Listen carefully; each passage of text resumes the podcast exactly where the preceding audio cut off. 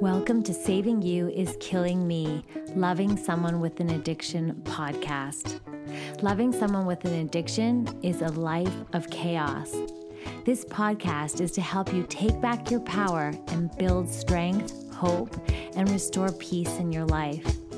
We use the science and art of positive psychology, professionals in their field, along with personal stories of hope, resilience, and strength. We hope you can discover how the courage to focus on you can help put your life back together.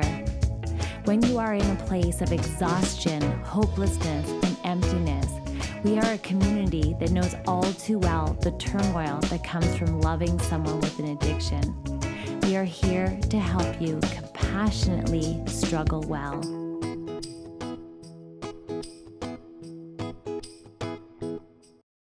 Hello, hello, everyone, and welcome to part four of our six part series on our new book, Breaking Up with People Pleasing. Is that okay? Uh, my name is Aubrey Henderson. I'm here with my lovely friend and co author, Andrea Seydel, to talk about chapter four of our new book. Yay, chapter four. It's actually my favorite. This is my, as you know, I'm a positive psychology practitioner. So, yes, this part is just so wonderful. Like, I, in addition to the self care parts of the book as well, but um, I find that this is so essential, like to know how do I stop people pleasing. Now we know that we might be people pleasing. We might know the negative implications of people pleasing through all those other episodes. If you haven't listened to them, I strongly suggest going back. The last one, I feel like that is the that's the really you know, looking at the shadow side of it. That's getting yes. into all those things. So that one I think I might have to listen myself to a few times or read that yes. chapter a hundred times in yes. order to really dig in. Cause as we are recovering people pleasers, right? So we still are working on things. Yes, absolutely. And I love, I mean, what's interesting too about, you know, rereading the book over and over is, you know, Andrea, like I feel like there's some you could see where each of our kind of professional and personal backgrounds come through in different pieces. And, you know, you and I, while we have this shared experience of being recovering people pleasers, we also come from kind of different professional backgrounds and orientations. And so I do feel like this is a chapter where you really see a lot of you and your practice. I think in all of it, it is, you know, elements of us both. But I think, you know, I think about the the parts that are like the shadow work and the really like intense stuff, and that feels very aligned with kind of like the work I do with my individual coaching clients.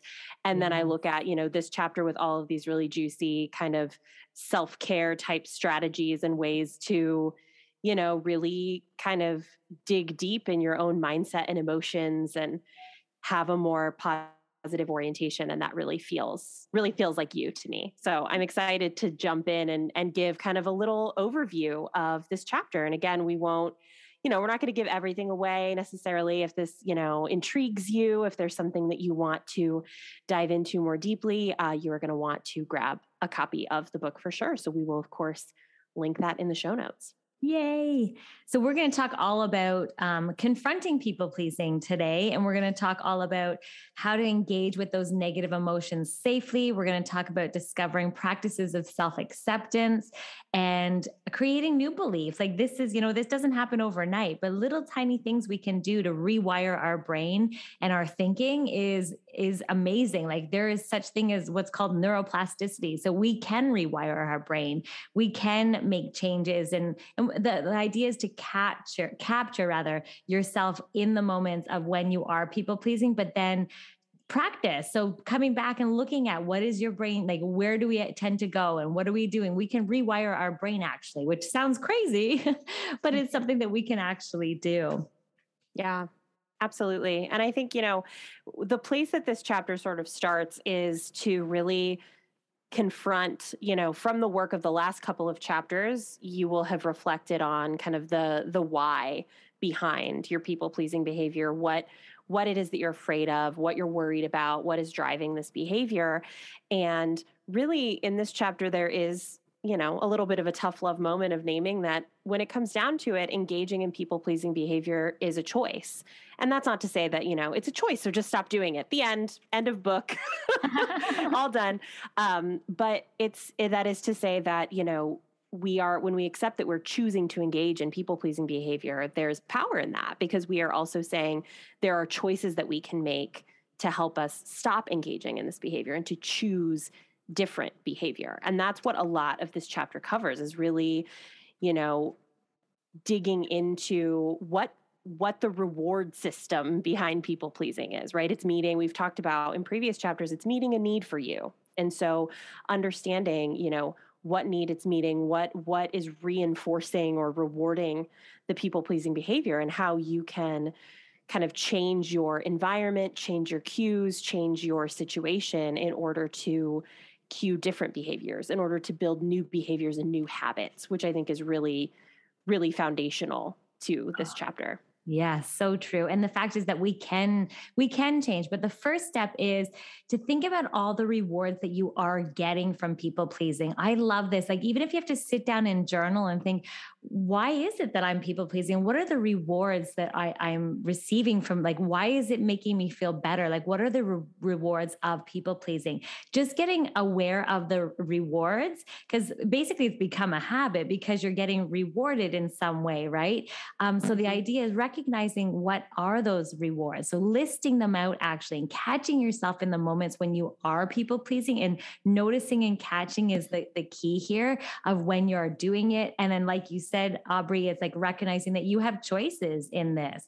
Um, and so I, I think we should talk about mantras, like things that we can create or, or things that we can say. Have you come, have you come up with one? Um, so for me, it's like my needs matter too. I'm wondering if you have any mantras mm-hmm. that you've come up with to kind of catch yourself in the in, when you are in that people pleasing mode? Yeah.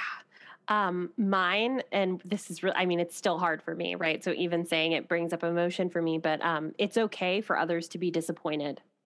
Oh my gosh.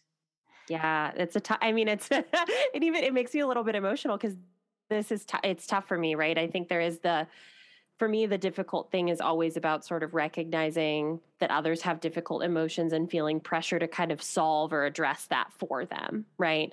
And uh, so it's been big for me to accept that other people get to be disappointed, that that's okay. Right. That's a normal part of life. Sometimes I'm disappointed, sometimes other people are disappointed, but that that's okay. That's not the end of the world.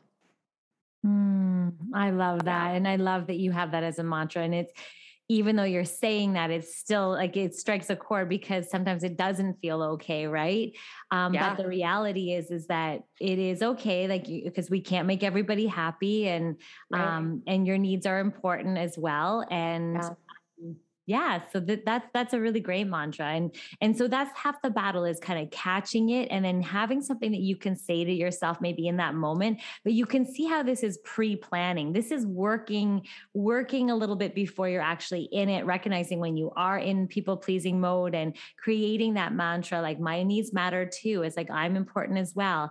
You know i can be kind um, but not at the detriment of my own needs and that's you know all those things so just pausing you know and taking a look at what is automatically happening in your life that pause is really important and recognizing like what are the rewards here what what's going on in my brain um, self-awareness very very key here yeah I think that's so important. And I mean, that brings us into a big piece of this chapter that I think is really important, which is kind of the, the ability to engage with negative emotion.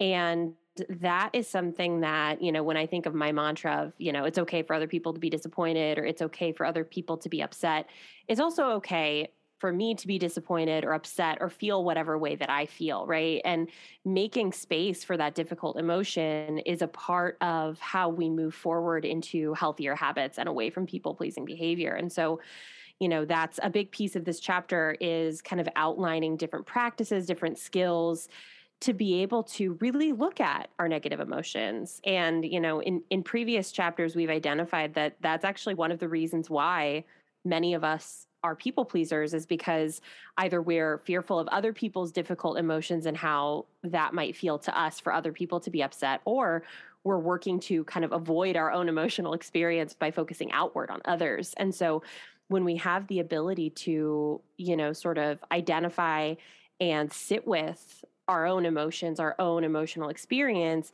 and then practice some measure of self compassion with that, that is when we are able to, you know, n- move away from being afraid of how other people will respond to us. We become less afraid of conflict. We become less afraid of asking for what we need because we know that we can survive negative emotion or difficult emotion, right? But a big piece of that is sort of the you know as we've mentioned the self-compassion the self-kindness piece that that allows us to have that emotion in the first place Oh my gosh, you raised so many amazing things. And yes, there's a huge dedication in this book towards working with these uh, negative emotions.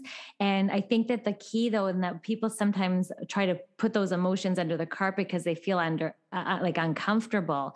So it's ab- about mm-hmm. observing these feelings and recognizing the emotions as the first step and looking at them in a non judgmental way and just validating them, giving yourself validation, practicing kindness towards yourself around it makes sense that I'm feeling this way, or you know what, um, what's this feeling telling me? And I find that emotions are important because they're they're there for a reason. Like if we feel anger, if we feel disappointed, if we feel fear of like maybe rejection or something along those lines it's important to move into this um, place of self compassion. And I love Kristin Neff's work. And I'm just reading actually right now the book called Fierce Self Compassion. And it's about, you know, balancing our yin and yang of self compassion. So that tender, nurture, mama bear um, combination. So it's like nurturing yourself, giving yourself kindness, practicing and recognizing yeah. the common humanity of things, as well as just mindfulness, like being aware of, you know what? I feel bad and it, this is hard, you know, or yeah. I'm worried that I'm not going to be liked and this is challenging for me. Just honoring those emotions that are coming up for you is so key. Um, and then practicing that self kindness, you know, what would make me feel better?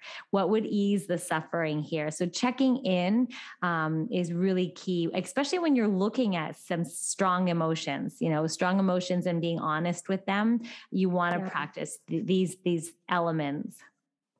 I love that. I love that. And you know, this this chapter has a ton of great sort of strategies for then how you can integrate those difficult emotions, right? Once you've acknowledged them, you're sitting with them, how to kind of move through them and ways to get support with them. And, you know, we've got some nice reflection exercises in here for you to kind of sit and think about how this applies to yourself. Um, but I mean, in this chapter too, we we go back to kind of the the fears underneath people pleasing and then some tangible strategies for how to sort of break those fears. So the fears of you know many people pleasers are afraid of abandonment or rejection for example. That's a big one.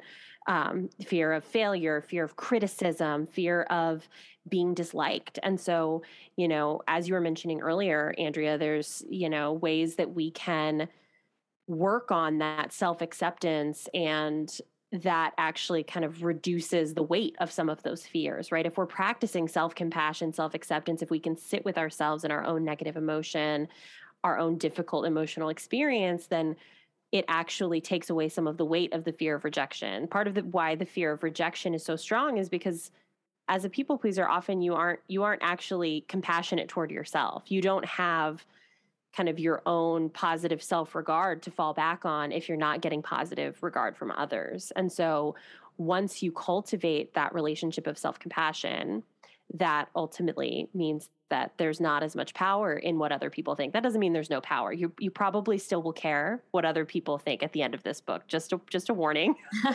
you you probably still will be invested in in your relationships and other people liking you as a person and that's fine right? That's uh, remember we're not working toward you being a hateful callous person at the end of this but but ultimately for you to cultivate some of that good stuff from within and practice self-acceptance so that you are letting go of some of that that deep fear of rejection or of criticism or of being disliked because you are practicing loving yourself yeah. And there's always, like you said, there's always going to be some level of feeling rejection. It's inevitable.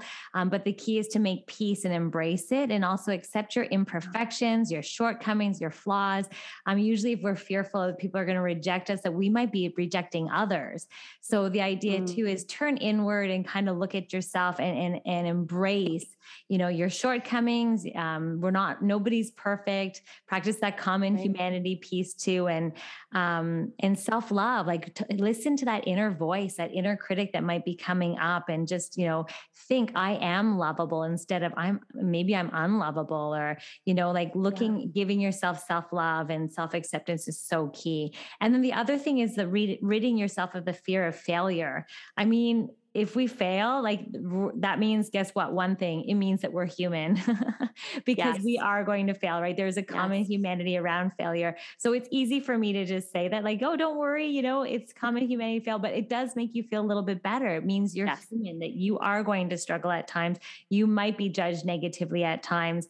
Um, and so this can be really intense, that feeling. So you want to, you want to ultimately look at what is making you feel fearless. Like, you know, tap into your power, tap into your strengths.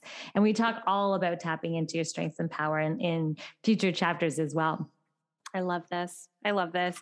I think, you know, kind of the the last big piece that we haven't covered here yet, Andrea, is this idea of you know, neuroplasticity, like rewiring your brain and your thinking. And I know this is something that you talk about a lot. So would love for you to just give kind of like a little teaser of, you know, what it looks like actually to to do this. I feel like this sounds like something that people are like, whoa, I can sorry, what? I can rewire my brain. What is that like? like I'm not a neurosurgeon. What does that actually look like?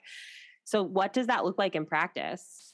Yeah, well, I think that uh, I refer to a lot of Carol Dweck's work on. She's the one that coined growth mindset and fixed mindset, and um, mm-hmm. it's all that if we if we confront our people pleasing head on, usually we're seeking out validation, appreciation from sources that are outside of ourselves. So when we can turn inward and tap into our own resources, it's so important. So one of the best things that makes us really resilient is to adopt what's called a growth mindset. So instead of think I either mm-hmm. have it or I don't kind of thinking, you're moving to a place of, you know what, I can learn and grow and I can get better.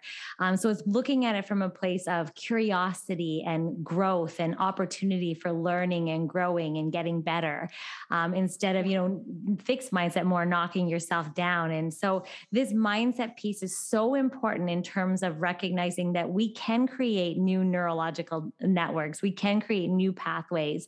Um, and this wonderful uh, neuroplasticity is actually, if you think about it, if you walk down a path, for example, in the forest, and it's like it's been petted down, there's a lot of people have been walking on it, you've been going down that path forever, loads of people have, it's easier to walk down that path. That's the same way for our brain pathways, right? So if, if we think a certain way, it's easy to go down that route.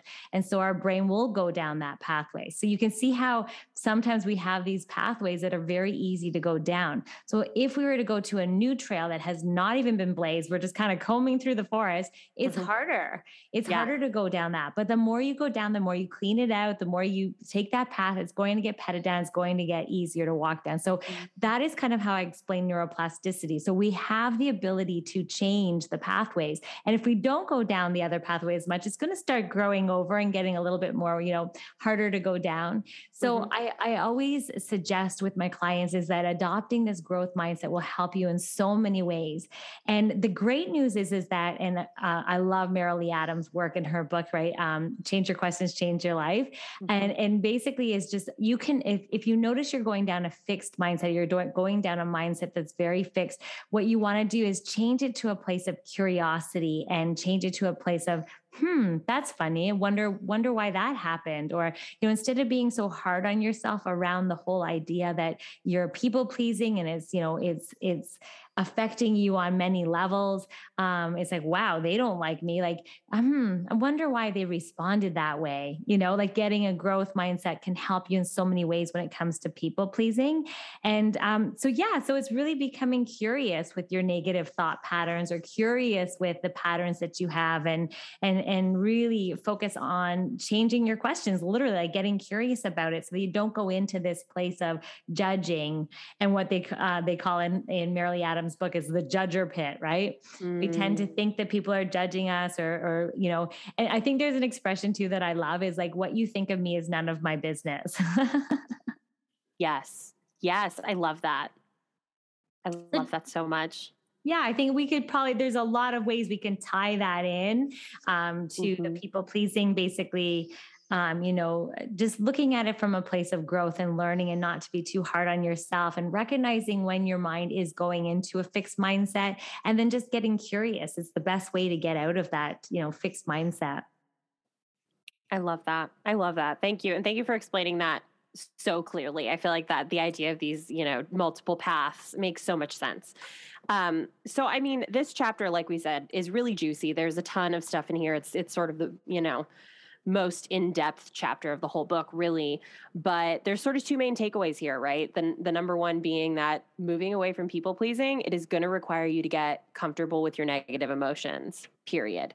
Um, instead of avoiding them instead of pushing them away instead of you know leaning into other people and their emotional experience to avoid it you know you're really going to have to get comfortable with your own emotional landscape and practice self-compassion in order to do that. And so you know, this chapter has a lot of self compassion practices for you to try. And then this other piece is, you know, what you just talked about, Andrea, this idea of rewiring your brain to, you know, a different mindset around who you are. You know, we are not, when we, when we approach life with a growth mindset, we are not coming from a place of like, oh, I'm a people pleaser. This is just how I will always be, and there's nothing I can do about it.